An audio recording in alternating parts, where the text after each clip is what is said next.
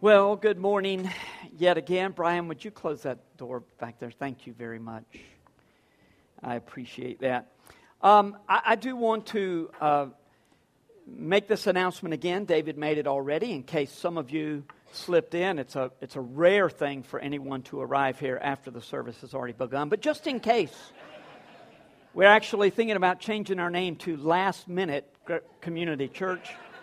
So, uh, but just in case you missed this announcement, we are having after the service a discovery lunch. We're going to have pizza, uh, some sides, I'm sure, a little little sides. Not, but pizza's the big deal after after lunch. And if you have been coming, as David said, a couple of months, uh, a little bit more, especially if you're not connected, or if you've been coming for a year and you're not connected with the home group, this would be a good day to just come and meet our elders interact with them, the staff, and talk about how you can get plugged in more and, and ask any questions that you might have. We would love to have you join us at this Discovery Lunch. If you're a student, if you're not signed up for this, see David at the booth, the information booth outside immediately after the service and say, Hey, I want to sign up. We can get more pizza. That'll be for seconds. We'll have enough to go around the first time unless you eat three pizzas. Three pizzas, not three pieces. If you eat three pizzas, then we're in trouble. But other, otherwise, we've got enough. We'd love for you to join us. Um, my wife, Allison, is sick today, so please pray for her. She has been run down for quite a, quite a while. She's not feeling well at all. So I'm just going to stay long enough to say hello to some people okay, well, I'm going to stay long enough to get some pizza. Then I'm going home to check on my, my sick wife. But uh, this will impact also one other little thing here quickly. uh, Lee did an excellent job talking about why home groups are important.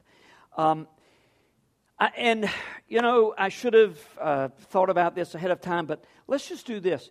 I want to ask the home group leaders to stand when I call out your particular area. And if you're not connected with a home group leader, I mean, a home group, check with one of these guys after the service and say, hey, you meet in my area, tell me a little bit about your group. You can find all of this information online at our website, on the city, on the plaza at the city. We, we use a, a, a service called the city that sort of connects our body uh, to itself. And um, we have a place where you don't have to be signed up. You can just go to the plaza, and all that information is in your, your bulletins. But if you are a leader in the Fuquay-Varina area, would you please stand? We've got five groups in the Fuquay-Varina area. Okay. Mike Moneypenny, they meet out toward Hilltop. Brandon Wyant meets in Lakestone. Our group meets in Lakestone. We may have to move that tomorrow night because of Allison. Lee Williford uh, meets with the Sean Cross group, but Lee's going to be taking over that group. And then we have one more, Stephen Eisenberg. Stephen's not here. Uh, okay, so Stephen, that group meets anywhere from Duncan to Lillington. I'm telling you, they, they, gotta, they meet all over the place. Okay, thank you guys. All right, how about Dunn? There's only one in Dunn. That's Burt Wallace. And if you are in, in the Dunn or the Coats area, you might consider that. Or Coats, you might also consider Buies Creek. We're the Buies Creek leaders, if you would stand. Jim McLaughlin uh, and Chris Pope both meet in Keith Hills, uh, the Acock home. Drew Peterson, not far out of uh, Keith Hills. What's the name of your neighborhood? Highland Drive. Highland Drive. It's up right by the Buies Creek Airport. Um, we've been a little bit suspicious about some of the activity that goes on at the uh, at the Peterson home group. Thank you, Drew. But look, um, so just be aware of that. You know, if you if you like suspicious activity, then this is the group for you. Um, sometimes you take things too far, you know. All right, Angier. Angier, uh, Neil Manning is not uh, here. They have a group that meets there. It's a large group. And, and then David and Sarah Calvert meet as well, and Andrew, and that's a pretty good sized group as well.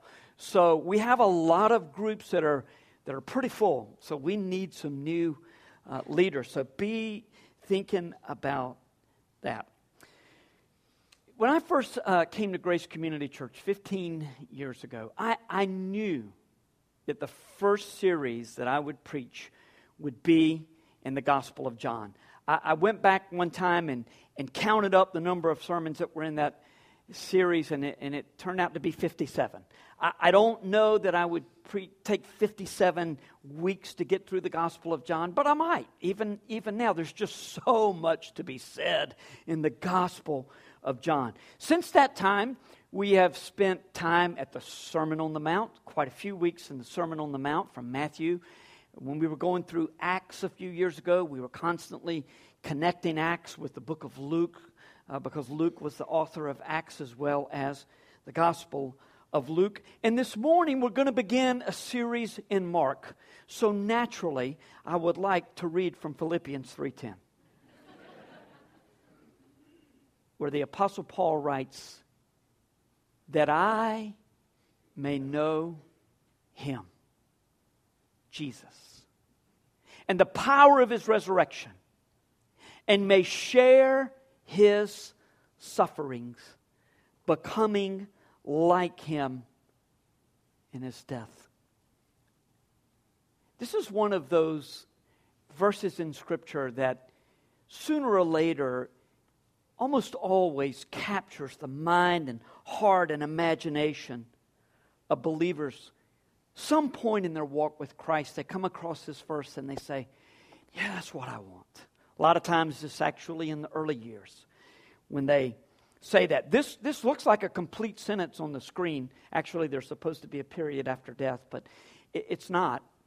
Starts in verse 8 and goes all the way through verse 11, and that's actually a thought that begins in verse 7. Paul is uh, saying in the larger context that anything that I have to offer to God is really of no value at all. But Jesus is of inestimable, in est- I practice that a hundred times, inestimable value to me. I mean nothing to him in who I am. I mean everything to him being created in his image. But my good works don't impress him in the least. But what he means to me cannot be expressed in any human way. He means everything to me. And all of my good works are rubbish. But Jesus, I'll give up everything for Him. In fact, I want to know Him at a level that surpasses anything I can achieve or receive in this world, in this life, in order to gain Christ. Now, I, I remember I was just a young believer when I read this verse, or someone pointed it out, and I said, Yeah, yeah, that's what I want. Paul had been a, a follower of Jesus some 20 to 25 years when he wrote this word. So he's, he's saying, I want to know him at a deeper level than I already do. It's not just saying, you know, I, I want to know Jesus. I, I want to make sure that I'm related to him. Uh, for starters, Paul said, I want to know Jesus and the power of his resurrection. Resurrection power I want in my life. No doubt for purity in life. No doubt for preaching the gospel. I want that resurrection power to go forth when I preach the gospel. No doubt for the communion with Jesus that such Holy Spirit power would bring. To what length was Paul willing to go to know Jesus at this level? I, I want to share in his sufferings. Paul knew about suffering. He was in prison when he wrote these words, and, and it wasn't his first prison. I mean, every time you turn around, Paul's in prison. Now, you may remember that when Paul was in prison in Jerusalem from our study in Acts a few years ago, Jesus actually came to him. By the way, when you see Paul in prison in Philippi, what was he doing? What were he and Silas doing? Praising God, singing, worshiping, probably raising their hands, just like David was talking about this morning. Raising their hands in worship. When you see him in Jerusalem, in prison in Jerusalem, he was depressed almost out of his mind. He was deeply discouraged. You don't think of Paul like that, but he was that way. And Jesus came to him and ministered to him. Now that was that was an exception where he was in prison and Jesus showed up. Look, does that happen today? It very well may. In fact, I have heard of people having encounters, and I believe with everything in me they were with Jesus. We don't hear about those here. One of the reasons is that we have so much of the Word, but there are a lot of places where people don't have the Word and Jesus shows up, but He never says, and if you'll just believe in me, you'll go to heaven. He's, in cases that I've heard about that I think Jesus was there, it's like, okay, someone's going to tell you about me. It's, uh, we have to tell people about Jesus. We shouldn't expect that if we go to prison. Every time Paul was in prison, he was there because of Jesus. We shouldn't expect him to show up, but you know what? We can share in his sufferings in the same way that Jesus did. And there's something about suffering with other people that binds you together, isn't it? It either tears you apart or it binds you together in unbelievable ways. I I, uh, I spent time with Chad a few weeks ago. We were going to have about an hour lunch, and it was, ended up being a four hour lunch. And he just kept talking about how much, and I haven't told you this, Sarah. He kept talking about how much his heart was towards Sarah and how much he just wanted to minister to her. And, and, and he wanted to build his life in that way because suffering will either tear you apart. And look, I know it's been a challenge for them. I know it's been a challenge for Elise and Craig.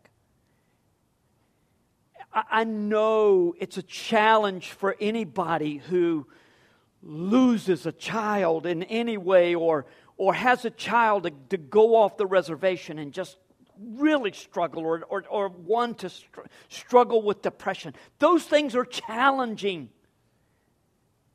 to relationships, but if you move through it, there's a bond that just will not, that's unlike any other. And that's what Paul is talking about here. I want to know Jesus at that level. And your suffering doesn't have to be in a prison, it may be in a hospital bed.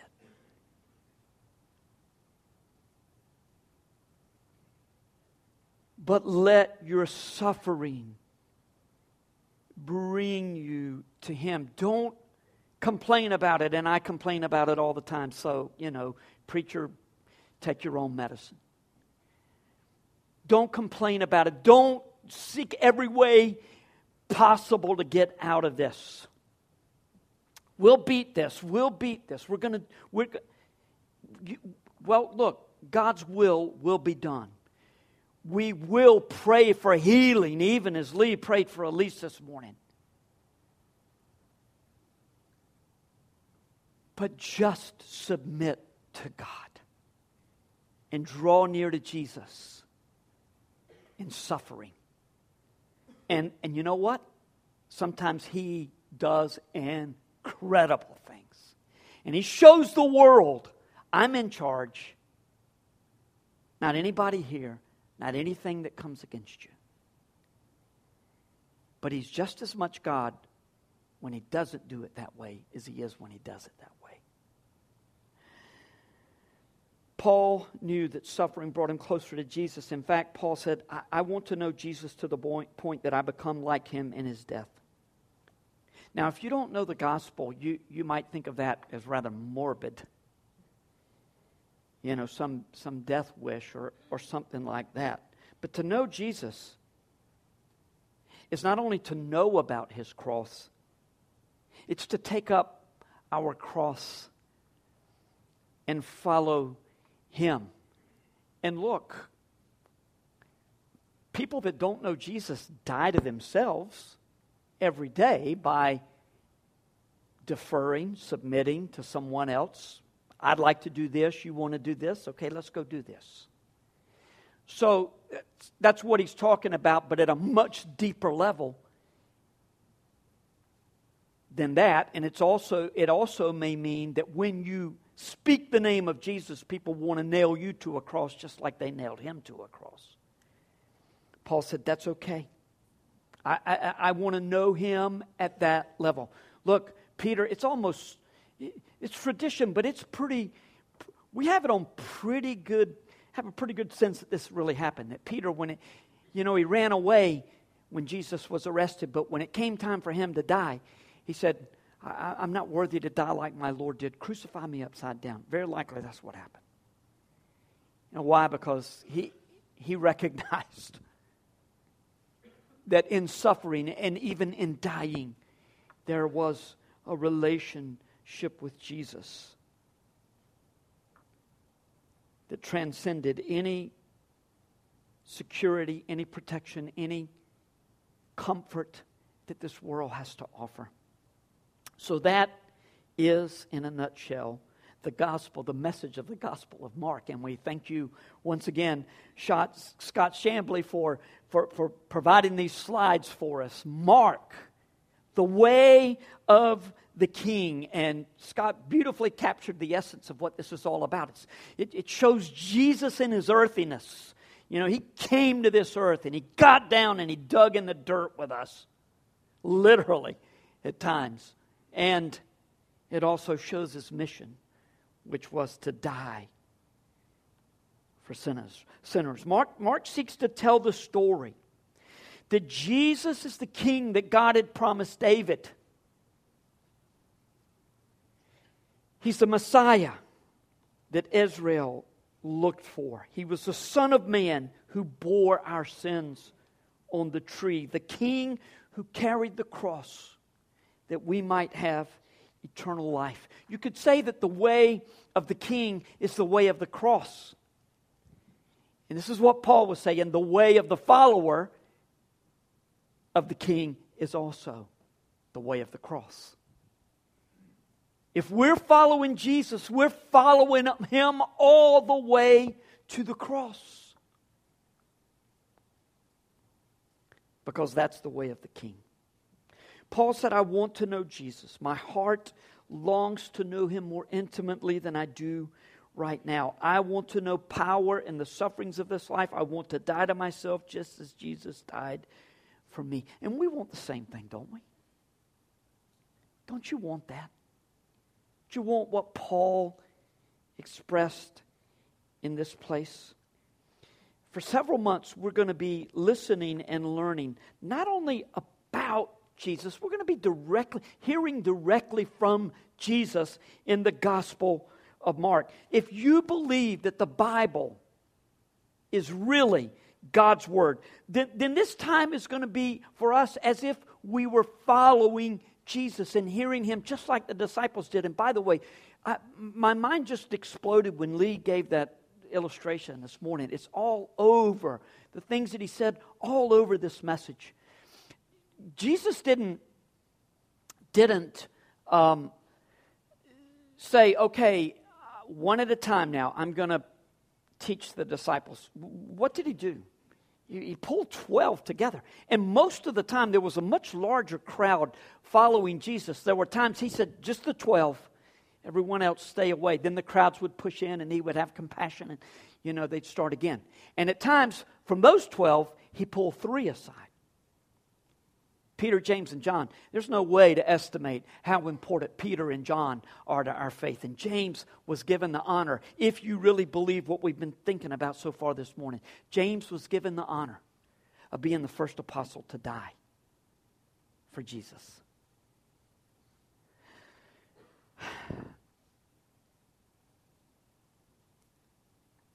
The Gospel of Mark is, many people say, above all it's a book about discipleship. So, as we begin this study, let's assume the hearts and minds of disciples following Jesus. Let's just take a moment in prayer and ask God to give us the heart of a disciple as we study this book. Let's pray.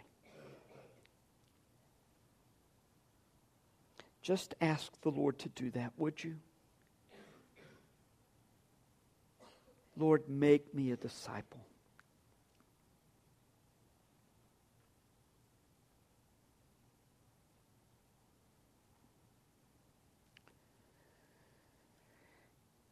Father, um,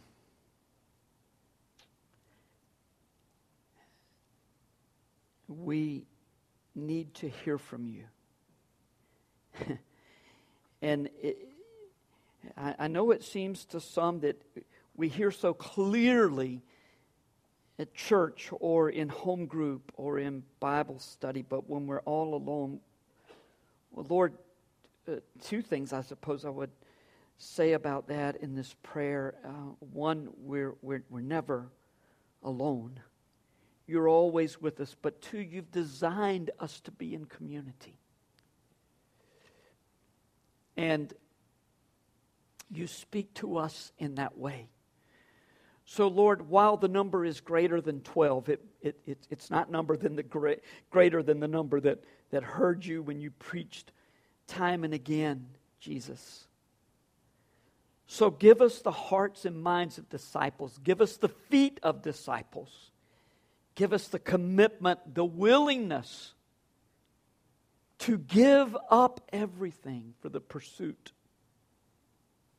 of Jesus.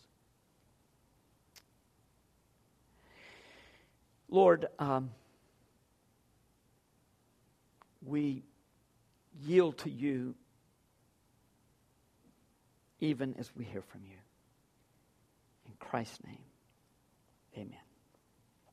Well, today, I typically choose to, to read the text um, before I pray. This morning I did it after, after I pray, and um, we'll do it after I pray. And I, I know as we, we think about the beginnings, the very beginnings, sometimes part one, tacked on to the end of a, a sermon title, you know, can bother you because you kind of want everything packaged up. I mean, we do live in um, a right now society and spend an hour with Oprah if you can find her channel now, and or or spend an hour with Dr. Phil, whoever it is, you know, that's that's doing his thing now, and and and give me a list, give me something to do, and everything's going to be all right by tomorrow. Um, life doesn't work that way because God does not work that way. It's a process. We spend too much time in the cultural Bible. Instead, let's go to the only place, to the Word, to the Word of God that can provide a sure foundation and a, a guide and a sure footing in a shaky, shaky world, in, in the Word. And let this Word seep into the crevices and the secret places of your heart and your mind. Just, just allow it to saturate your mind. Just like it did the disciples as they followed Jesus, hanging on every word that he said. Having said all this, uh, you're going to think that Mark would fit quite well in our society because he, he keeps a pretty good pace. Uh, but we're going to see how very reflective he is. So let's get started. We're going to read the first 13 verses of Mark 1. So if you would please, we're not going to cover them all. Please stand as we usually do for the reading of the word. the beginning of the gospel of Jesus Christ, the Son of God. As it is written in Isaiah the prophet. Now, let me just, I have to say this. Stop and say this. Matthew and Luke tell the story of Jesus' birth. John goes all the way back to before creation. In the beginning was the Word, the Word was with God. They talk about Jesus' origins. Mark, which was probably the first gospel written, just jumps right in. He gets down to business right away. In the beginning of the gospel of Jesus Christ, the Son of God, as it is written in Isaiah the prophet, Behold, I send my messenger before your face, who will prepare your way. The voice of one crying in the wilderness, Prepare the way of the Lord, make his path straight. John appeared baptizing in the wilderness and proclaiming a baptism of repentance for the forgiveness of sins. And all the country of Judea and all Jerusalem were going out to him and were being baptized by him in the river Jordan, confessing their sins. Now John was clothed with camel's hair and wore a leather belt around his waist and ate locust and wild honey. And he preached, saying, after me comes he who is mightier than I, the strap of whose sandals I am not worthy to stoop down and untie. I baptize you with water, but he will baptize you with the Holy Spirit. In those days, Jesus came from Nazareth of Galilee and was baptized by John in the Jordan. And when he came up out of the water, immediately he saw the heavens being torn open and the Spirit descending on him like a dove. And a voice came from heaven You are my beloved Son. With you I am well pleased. Talk a lot about this next week. That is what the Lord thinks of you if you belong to Jesus, because when He sees you, He sees Jesus. And with you, He is well pleased. The Spirit immediately drove him out into the wilderness. And he was in the wilderness 40 days, being tempted by Satan. And he was with the wild animals, and the angels were ministering to him. This is the word of the Lord. Thank you. Be seated.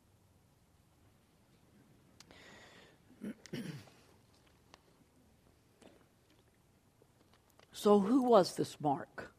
Who was Mark? Any, the guy that wrote this, this, this book, this gospel, who was he? Well, he was very likely the anonymous young man that ran out of the garden when Jesus was arrested. he was the Mark who abandoned Paul and Barnabas on that first missionary trip, and, and, and the cause of which, or, or the result of which, was that Paul and Barnabas split up because they, they argued about Mark and his, his fitness to serve the Lord. Uh, it's very evident in both the writings of Peter and Paul that Mark had a huge role later uh, in gospel ministry all over the kingdom, especially in Rome. Every time you turn around, Paul is either with Mark or asking for Mark when he's in, in Rome, in prison. Uh, he's with Peter when Peter writes from Rome, most likely right up to the time of their execution. Both of them were executed around the mid 60s. Uh, there's great speculation, and some would say it's really more than speculation, it's, it's very evident that Mark was Peter's secretary. And that association makes it more than likely that the gospel according to Mark is really the gospel according to Peter as recorded by Mark. You get that? I mean, Mark is with Peter all the time. And Peter is telling Mark about what it was like following Jesus all day, all night for three to three and a half years. And this gospel has Peter's personality written all over it, pun intended.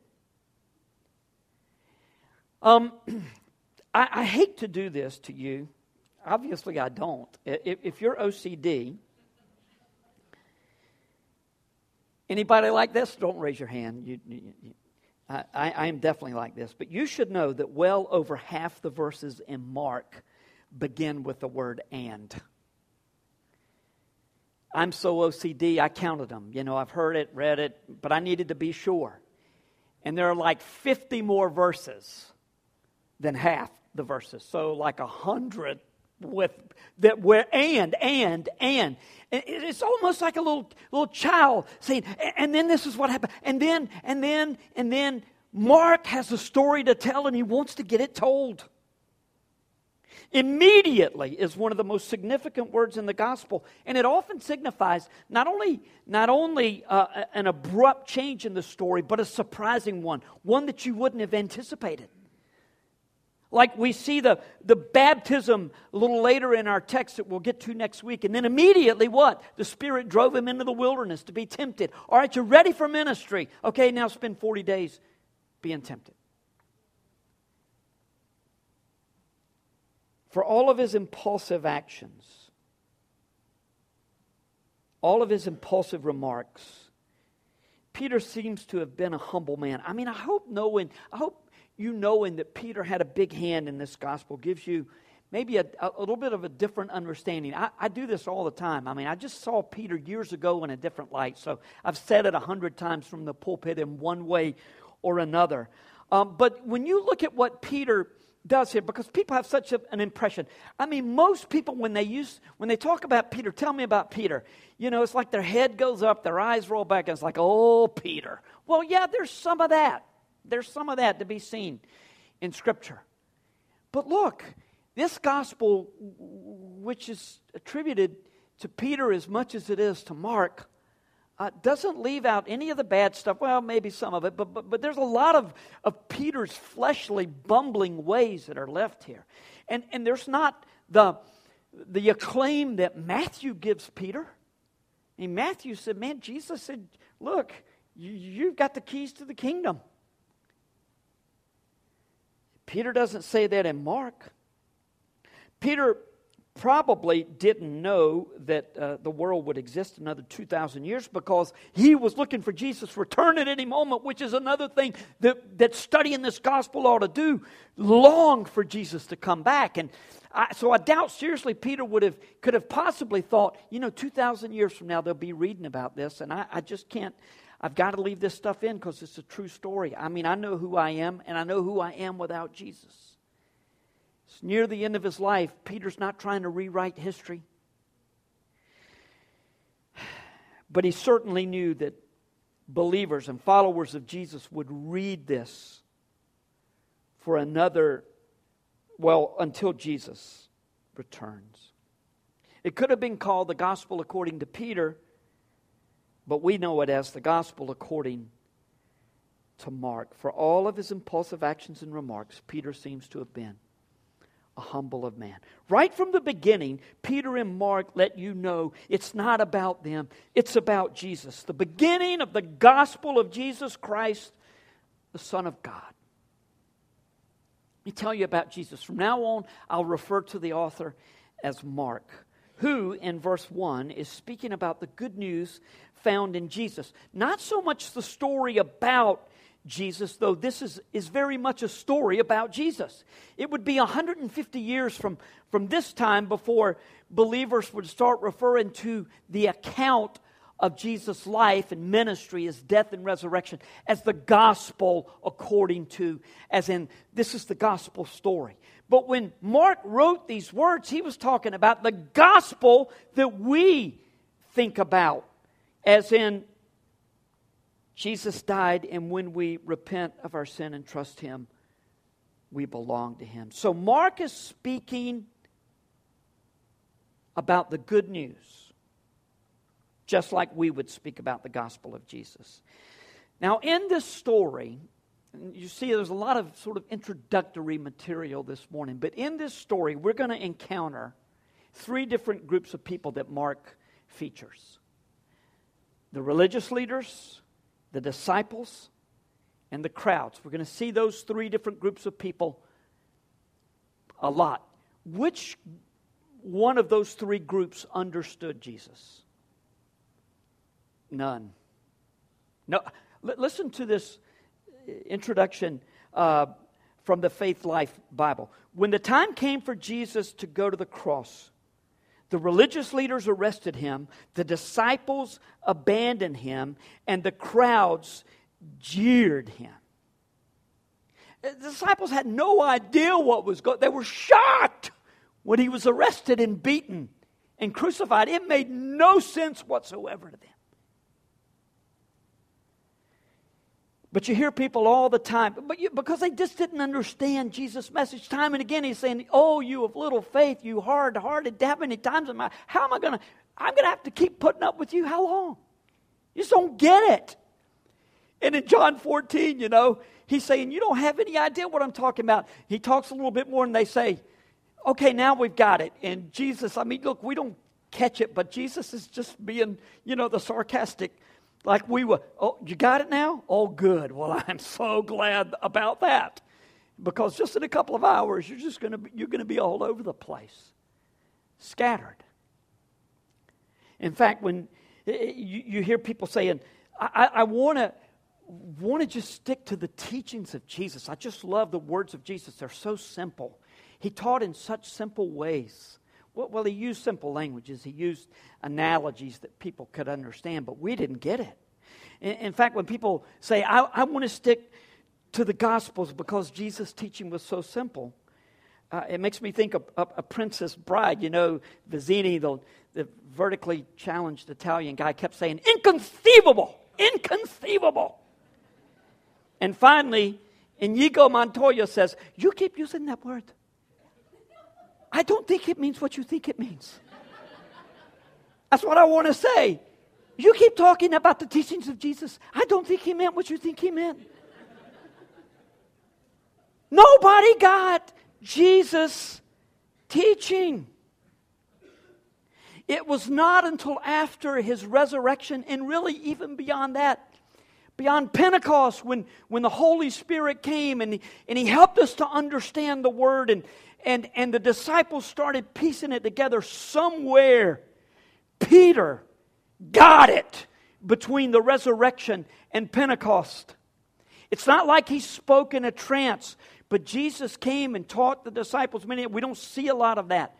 But after the resurrection, Jesus was teaching the disciples, and Peter, when he stood up, he said, Okay, you read this in the Old Testament? You read that? Let me tell you, it was pointing to Jesus. It was pointing to this day when the Holy Spirit would pour out his power on us. Well, even the centurion at Jesus' crucifixion, who, crucifixion, who said, Truly, he was the Son of God, spoke better than he knew. He, he didn't say that like like, like we would mean it today. He's like, wow, this is, this is beyond me. This is a spiritual thing. So, if Jesus' words were so confusing, how do we know what they meant? Look, in home group this week, you're, you're looking at some stuff that's in, in, in Mark that just, just doesn't make sense at all. I mean, you know, if your eye offends you, if your eye causes you to sin, what does Jesus say? Gouge it out. Was, oh, okay, well, you know, we know that that's hyperbole. Yes, it, it's true. But then he says, because it's better to enter life maimed than to have both eyes and spend eternity in hell. Wow. Well, what does it mean? Well, okay, again, we, we can piece it all together. I mean, if we don't acknowledge that God appointed the apostles to help us understand Jesus' actions and teachings, then we're going to conclude that there's a far different gospel than the one in which Jesus died for sinners. Jesus was this really good guy anointed by God. Maybe he was God himself, but he was trying to teach us how to live and take care of the poor and help each other. And he was willing to die for his beliefs.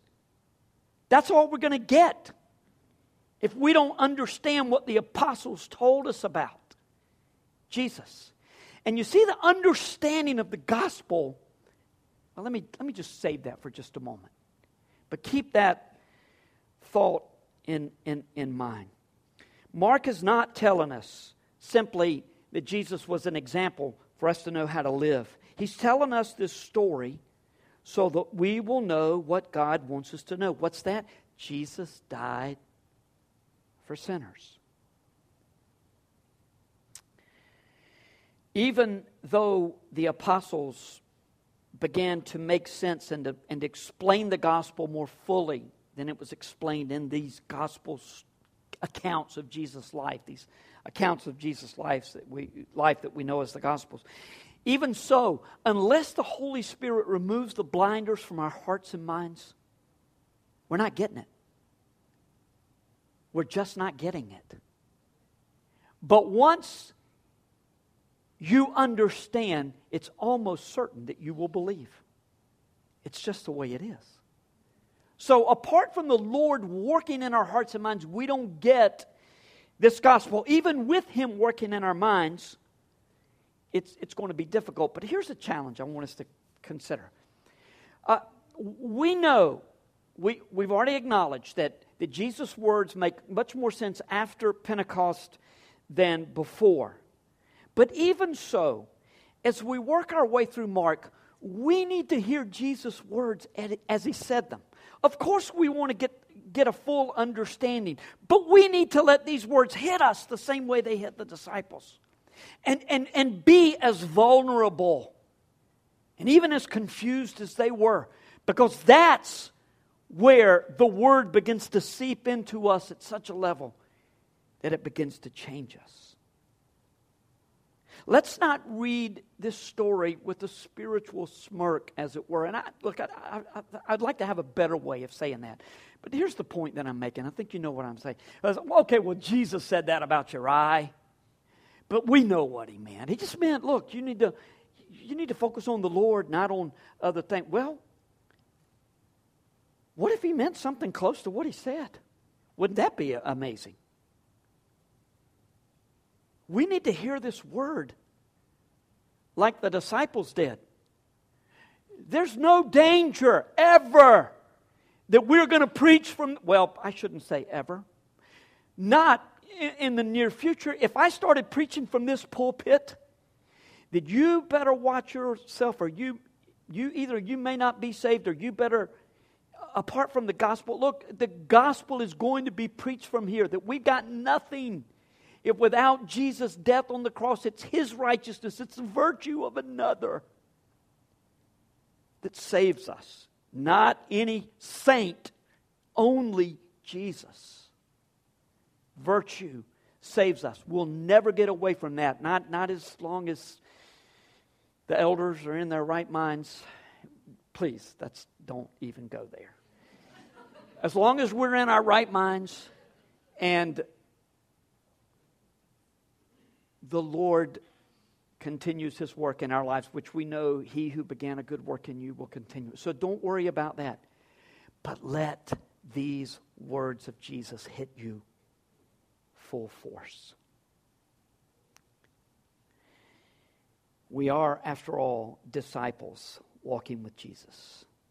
Notice that Mark doesn't waste any time saying that the gospel was already in Scripture. in Isaiah, in fact, and also in Exodus and in Malachi. You can go back and find allusions in those places. Please know that when we talk about the gospel at grace, we're talking about all of Scripture. We're not just talking about, that's one of the things that's kind of confusing about saying, let's get in the gospels. No, this is the gospel. And when you think about it, the gospel is, is pervasive in your life and in all of history. It's that storyline of Scripture. Say it with me creation, fall, redemption, restoration. Let's try that again, class. Let's say it together creation, fall, redemption, restoration. And it's really more of a cycle than it is a line. It's a line, but it's a cycle as well. I mean, God creates the universe, man sins, he falls, and then God redeems man. And even though the earth is messed up because of man's sin, He's redeeming it in places all over the world. And He one day is going to restore us, and He gives us that hope. He gives us that hope of heaven. It's one of the things that's so confusing in this life. In America, hope is hope that things are going to get better. Biblical hope has nothing to do with that. God shows himself strong in our lives, but biblical hope is always eternity with Jesus. And if you're hoping for your circumstances to improve, they may, and God may show himself beautifully strong or they may not, but that's okay. Our hope is not in this life. Our hope is in heaven. Eternity with Jesus. And you see it in all of history as well. God's story being worked out through a gospel cycle. And it's been there all along. It's not that the New Testament replaced the Old Testament. Look, we have two stories. We have two sections of the Bible, excuse me, Old and New Testament, but there's only one story. It's complete in Jesus, who is the focal point of all the Bible. He ties everything together. It started in the garden, for goodness sake. There's temple language or pointing to sacrifice before man ever sinned. What do we do with I don't know what to do with that. We've already visited that and said there's nothing we can, there's no way to explain it. But we do know that God has had the cross overshadowing all of His creation. And one day when we're with Him, this story is going to be complete. Listen, the story gets more complete all along, it, there are extra parts added to it. And so, uh, uh, Exodus, Isaiah, Malachi, and then all of a sudden, John the Baptist is on the scene fulfilling those prophecies. And then Jesus, the story of Jesus, but even still it doesn't make sense. Kind of like the blind man who is in Mark and Jesus puts mud on his eyes. I think he does same no he does in John 9 that Sean was talking about last week, but he sees things like men walking like trees and then he goes and washes and it's complete. His vision is complete. Well, that's the way it is in Scripture. There are a couple things I, I want to point out in verses 2 to 3. The first is, I've already said, Mark is quoting Isaiah, Malachi, and Exodus. And as in almost all of Scripture, prophecy, all of prophecy, Isaiah, Malachi had a word for the near future, but also for the future, for the time of the Messiah. Now, do you know where Malachi is in the Old Testament canon? Which book is it in the Old Testament? Last one, isn't it? Ezra and Nehemiah may have been written after, possibly, probably were written after Malachi, but there's a sense in which after Malachi speaks, then there's 400 years of silence. Now, in our church history class recently, we recognized, we learned that God, while He was quiet, was quite active in that time, preparing the way for Jesus. And now in Mark, the beginning of the gospel of Jesus Christ, the Son of God. And Mark lets us know right away this is just the story that's been being told all along, as it is written in Isaiah the prophet. One of the preparations that we learn about for the gospel that we learned about in church history was that, was that God was working through those 400 years of silence uh, in a lot of different ways, but he was establishing the Greek language as the common language of the Roman Empire during Jesus' time. Uh, Greek was the perfect language to tell the gospel story. It wasn't the most refined language of the day, but there are many advantages for this particular language for the written word. The verb tenses in Greek tell us more than the English verb tenses tell us.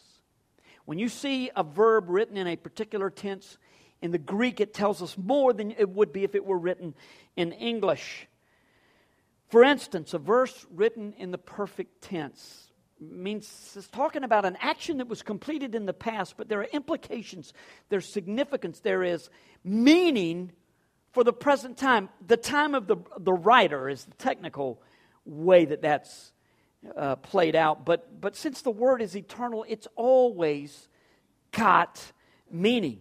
When you see the New Testament phrase, it is written, it is always referring to an Old Testament passage, and the perfect tense is used in the Greek, which means that even though it was written in the past, the truth is still in effect today. Make sense? Here's one in the, in, in the New Testament that we hear a lot it is finished, written in the perfect tense. Jesus didn't speak it in the Greek, he most likely spoke it in Aramaic.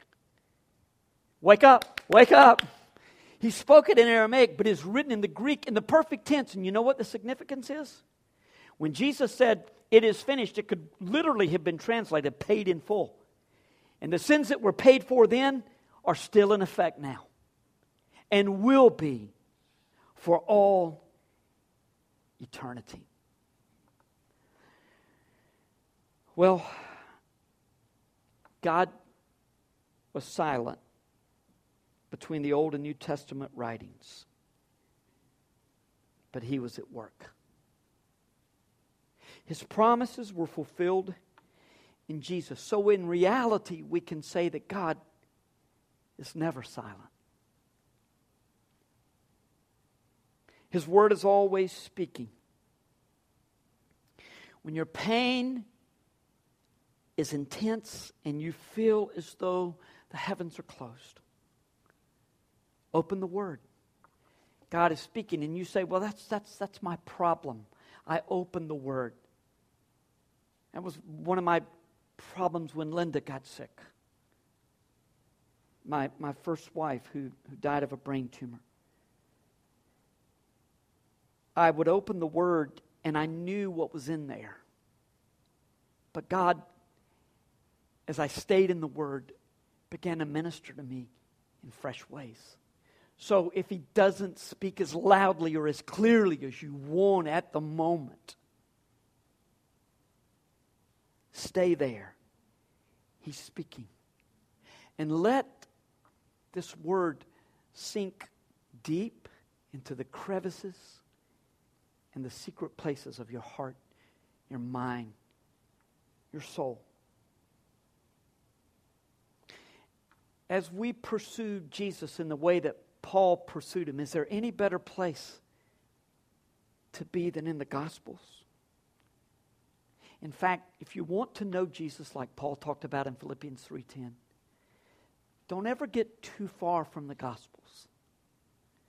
Uh, they're explained in the epistles of the New Testament.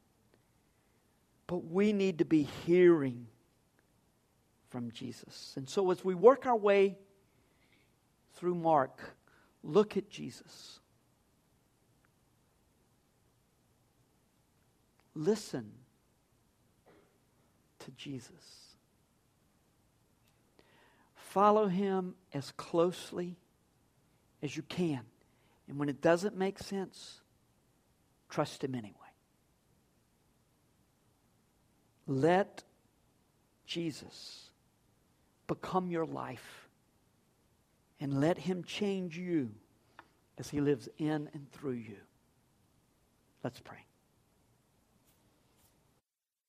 And just going a little bit farther in Paul's letter to the Philippians Rejoice in the Lord always. Again, I will say, rejoice. Let your reasonableness be known to everyone. The Lord is at hand. Do not be anxious about anything, but in everything, by prayer and supplication, with thanksgiving, let your requests be known to God. And the God of peace, which surpasses all understanding, will guard your hearts and your minds in Christ Jesus. Go in peace and be a disciple this week.